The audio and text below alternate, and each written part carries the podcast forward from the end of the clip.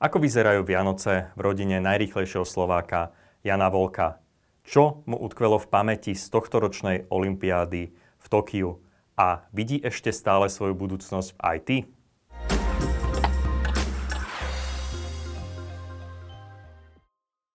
Dobrý deň, vítajte pri počúvaní podcastu Čaj o štvrtej.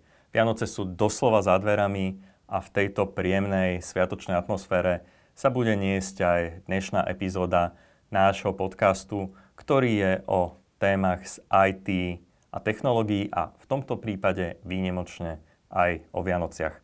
Moje meno je Roland Kiška, pracujem ako marketingový riaditeľ pre dvojcu telekomunikačných operátorov SVAN a Štvorka.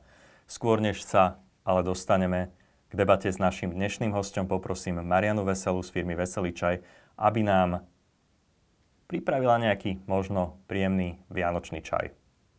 K Vianociam patrí okrem koláčov a všetkých našich tradičných jedál aj vôňa ovocia. Mandarinky a pomaranče nám doma nesmú chýbať. K tomu ešte závan škorice či klinčekov a dokonalá vôňa Vianoc je na svete. A nie len vôňa, ale aj chuť, pretože škorica a pomaranč sú aj v bylinkovom čaji, ktorý som vám vybrala. Tak teda na zdravie a šťastné a veselé. V sviatočnej predvianočnej atmosfére sa stretávame s najlepším slovenským šprintérom Janom Volkom. Je to dnes trocha netradičná epizóda nášho podcastu, čo je o štvrtej, pretože budeme sa baviť síce trocha aj o technológiách, ale aj o Vianociach aj o športe.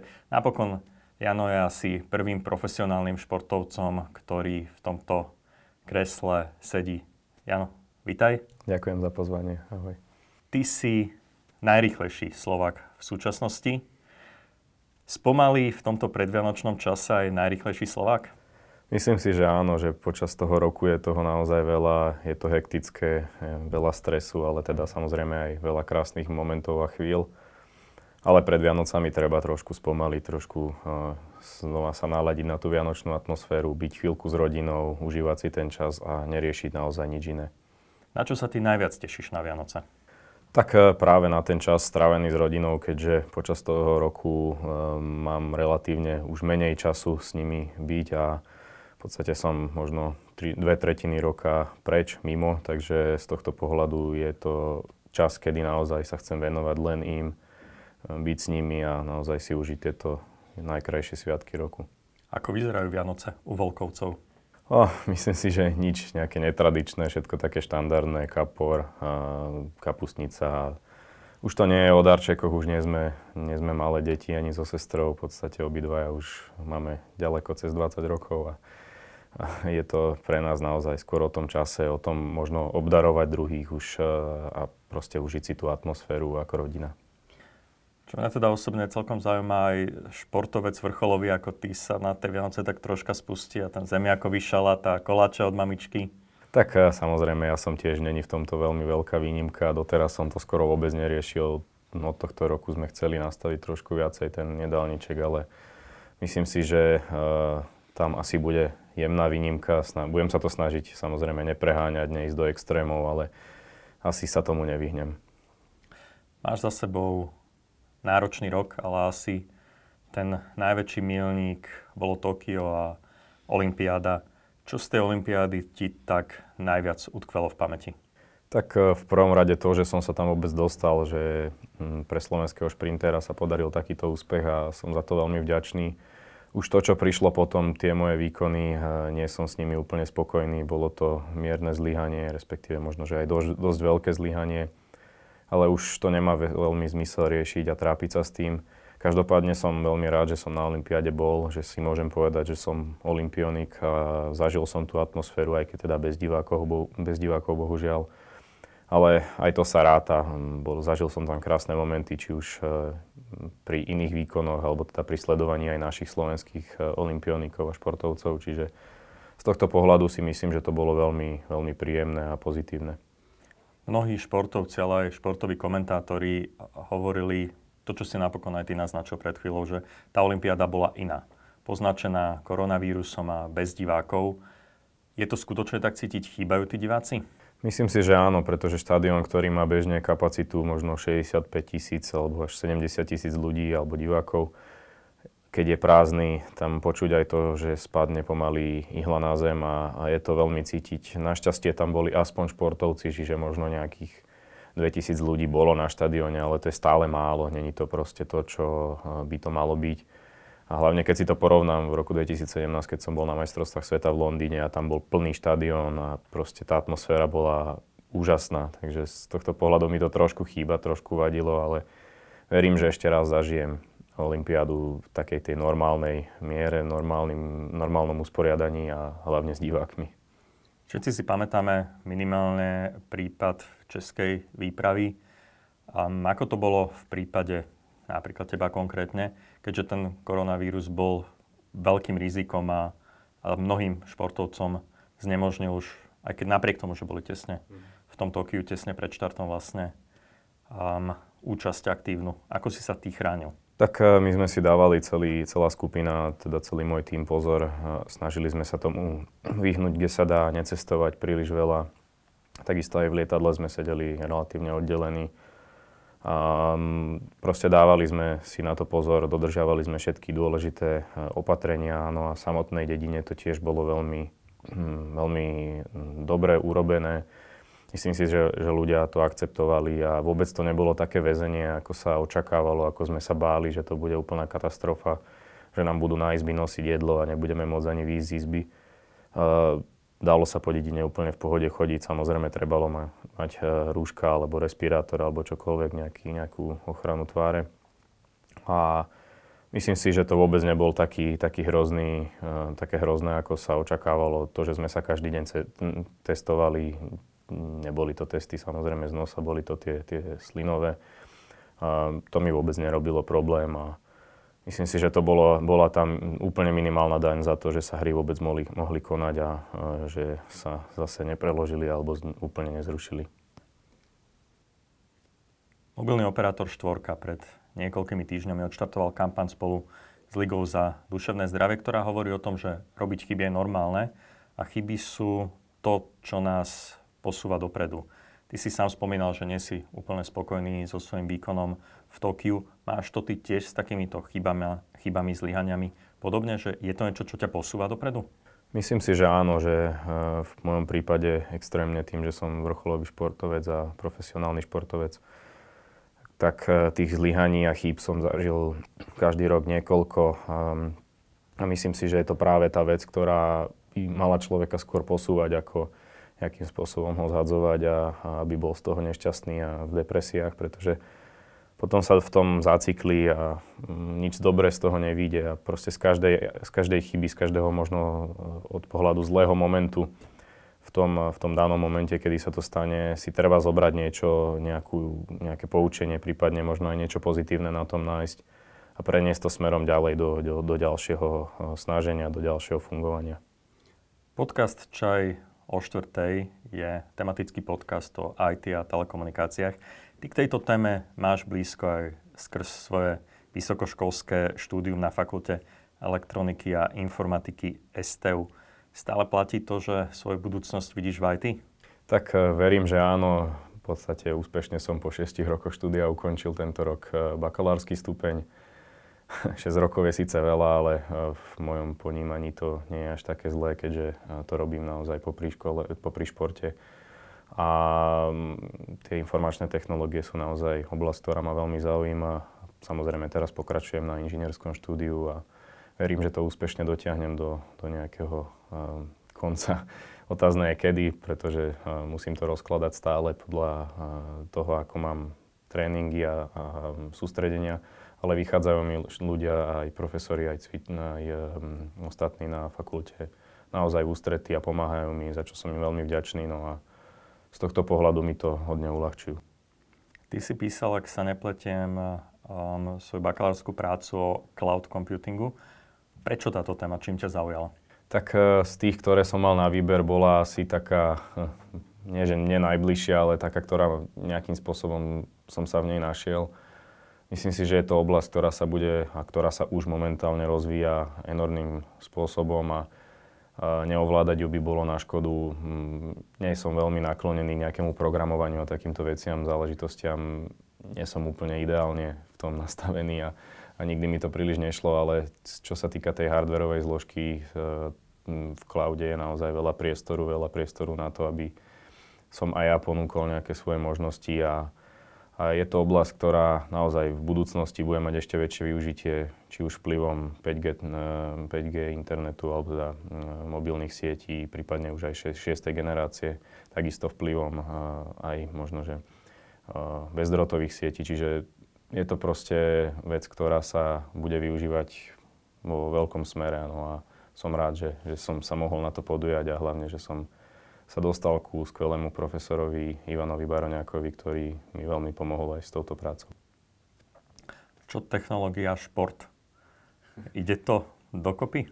Myslím si, že áno, že v poslednej dobe už sa to naozaj... E, není to také, že sa hráme na piesočku, že vieme len odtrenovať maximálne dávky a nič k tomu viacej. Už sú to ťažké analýzy jednotlivých behov, Takisto aj uh, sa to vynáša do grafov v určitých cykloch, eh, či už mesačných, alebo teda aj ročných.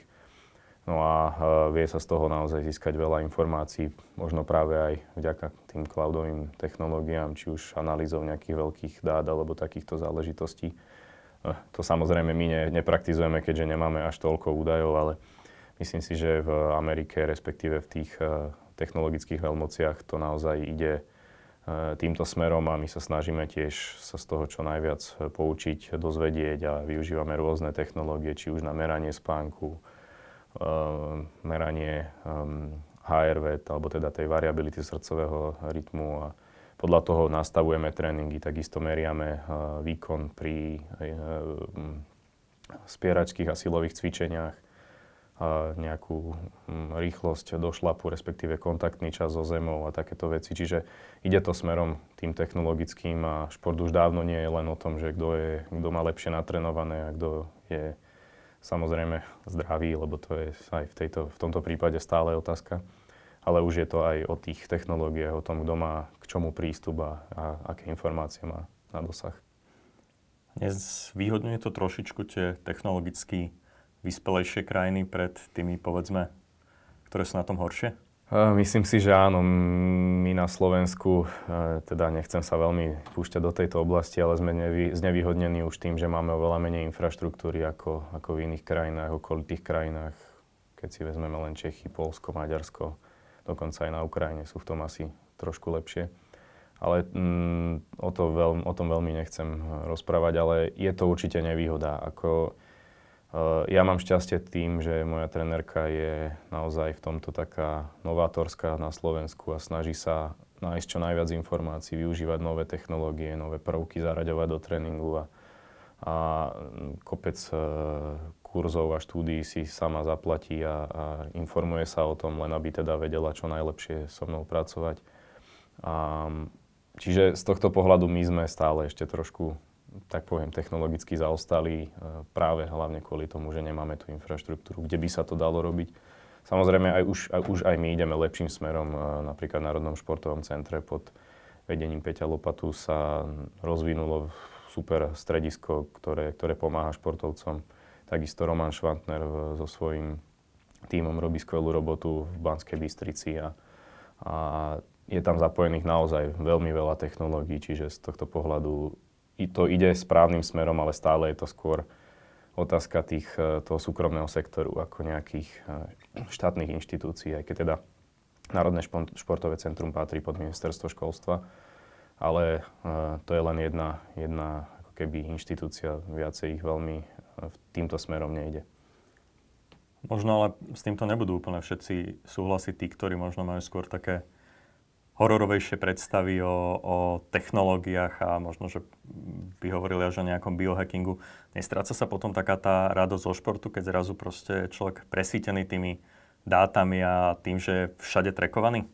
Tak uh, myslím si, že to je úplne individuálne, kto ako si pustí túto uh, otázku k telu a respektíve kto ako tie technológie využíva. Um, u mňa tiež možno posledný rok a pol bol trošku problém v tom, že som sa prestal tým športom baviť, že, alebo teda nie, že prestal, ale nebola v tom taká radosť ako, ako tie roky, kedy sa mi naozaj darilo uh, o mnoho viacej.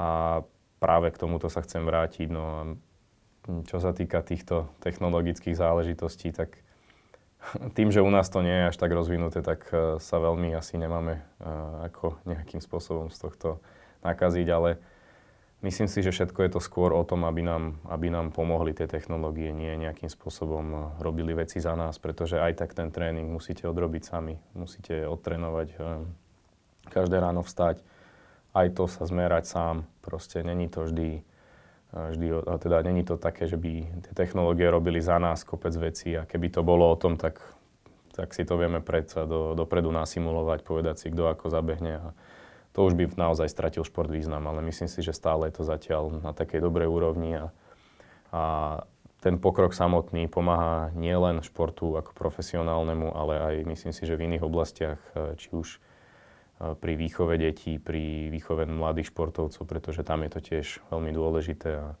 a tam tie technológie naozaj majú význam.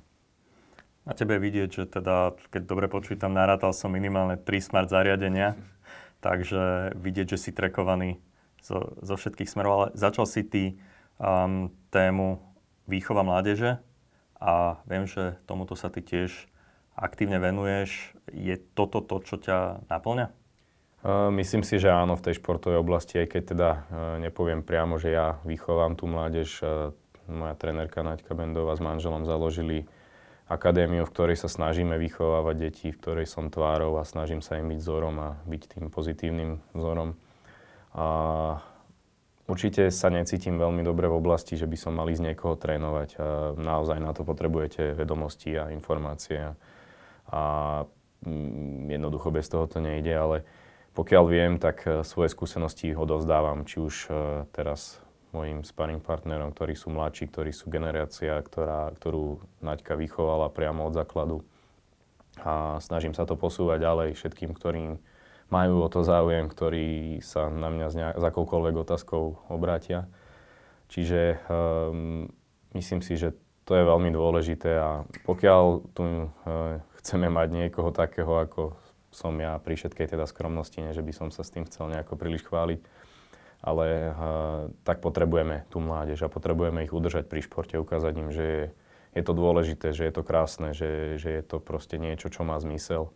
Pretože v dnešnej dobe majú toľko iných možností, uh, toľko iných uh, náplní denných, čiže šport pre nich vôbec nemusí byť to, to najideálnejšie a najlakavejšie, ale tí, ktorí si ho vyberú, si myslím, že nelutujú a, a tým, že trénujú u nás e, väčšina z tých detí, ktorých poznám, alebo teda aj mladých ľudí, e, sú šťastní a sú radi, že sú s nami, takže z tohto pohľadu to naozaj má význam. Ty si ostatné 3 roky aj tvárou telekomunikačného operátora Svan. Aký je to pocit, keď ideš po tom Slovensku a vidíš samého seba bežať na stovkách, tisíckach billboardov? je to zvláštny pocit a poviem tak, že kedysi som si z toho to si robil srandu z Maťa Tota. Samozrejme sme dobrí kamaráti a že keď mal reklamy, tak e, všade možne mal som pocit, že na mňa vyskočí aj zo skrine a samozrejme teraz už chápem, že ako to je, ako to funguje. Že to bolo proste e, tým, tou popularitou a že to je tým, že to ide jedno, teda ruka v ruke. Um, nie som zrovna typ, ktorý by sa potreboval vidieť všade možne, ale uh, som rád, že možno aj toto zvyšuje povedomie o atletike, o, o športe a pri, m, prispieva k tomu, že nám práve tá mladá generácia príde aj do športu, respektíve do atletiky. Blíži sa aj koniec roka, rok nový. Za akými predsavzatiami do toho ďalšieho roka, ktorý má v sebe tri dvojky vstupuješ? tak um, človek sa vždy snaží byť lepší ako ten predchádzajúci rok. Málo kedy to vyjde, málo kedy sa to podarí v všetkých tých oblastiach, ktoré si predsavzá, ale Uh, určite by som chcel, aby to bol rok, ktorom bude oveľa viac zdravia, ktorom oveľa viac um, budeme, alebo teda oveľa menej budeme riešiť e, veci, ako sú COVID, ako, ako je proste všetky tieto záležitosti. A skôr budeme mať radosť z každodenného života, zo športu, z čohokoľvek, kto robí. Čiže uh, verím, že to bude takýto rok, verím, že bude plný radosti, možno aj nejakých úspechov a hlavne, aby, aby sme boli teda všetci zdraví. Pri novoročných predstavzatiach ešte ostane, lebo kopec ľudí si na nový rok povie, že teraz začnem športovať, teraz začnem behať a toto je jedinečná príležitosť opýtať sa, čo takýmto ľuďom, ktorí idú zmeniť ten svoj životný štýl a chcú povedzme začať behať v tom novom roku, odporúčiš ty ako náš najlepší šprinter a olimpionik? Tak uh, hlavne, aby začali, to je najdôležitejšie. Je úplne jedno, čokoľvek sa dá robiť, či už behať, či už chodiť do tých fitness centier, alebo vyvíjať akúkoľvek inú fyzickú aktivitu. A samozrejme, ideálne je, keď si človek nájde niekoho, kto, mu, kto ho vie viesť v tejto oblasti, ak teda nemá skúsenosti. Ale myslím si, že to nie je veľká veda, to behanie. Proste človek musí začať, nesmie ho odradiť prvý neúspech, prvé možno nezhodené kila a nejaké veci, ktoré, ktoré by očakával, že prídu po dvoch, troch tréningoch. Ono to tak nie je, naozaj tento proces trvá dlho a, a nie je to len o tom športovaní, je to aj o tom, ako si nastavíte ten bežný život, čo sa týka aj stravy, aj spánku, regenerácie, oddychu. Čiže je to veľmi od tohto závislé, ale najdôležitejšie zo všetkého je začať. A, a hlavne mať z toho radosť. Nejde vo väčšine prípadov o nejaké výkonnostné športy, o, o výkonnostné ciele, ale skôr o ten radosť pohybu, o tie endorfíny, ktoré sa pri športe vyplavujú. Áno, bude to ťažké, možno do, narazia na cestu, alebo teda na, na nejaké bariéry, prekážky, kedy sa nebudú vedieť posunúť, zlepšiť práve v tomto prípade je teda vhodné vyhľadať nejakého trénera, niekoho, kto im vie povedať k tomu viacej, posunúť ich ďalej a uh, hlavne sa nevzdávať a, a tešiť sa z toho, že to môžu robiť. Sme na konci dnešnej epizódy podcastu Čaj o štvrtej a nakoniec sa ja vždy hosti pýtam jednu a tú istú otázku. Je to taký akýsi ponor do ich súkromia. Čo ukrýva mobilný telefón Jana Volka? Aké aplikácie, ktoré z nich využívaš možno najčastejšie? tak eh, tým, že som určitým spôsobom technologický nadšenec a športovec, tak v poslednej dobe využívam veľa také aplikácie, ako je teda Whoop, ktorý je na rámku, ktorý mám takisto aj Oura Ring. Je tam samozrejme aj kopec tých sociálnych sietí, keďže aj toto už v dnešnej dobe musí športovec absolvovať, ak sa chce nejakým spôsobom prezentovať a posúvať ďalej to, čo robí. No a okrem toho tam mám kopec možno aj nejakých hier na odreagovanie, re, na regeneráciu, takisto zo pár kníh v aplikácii.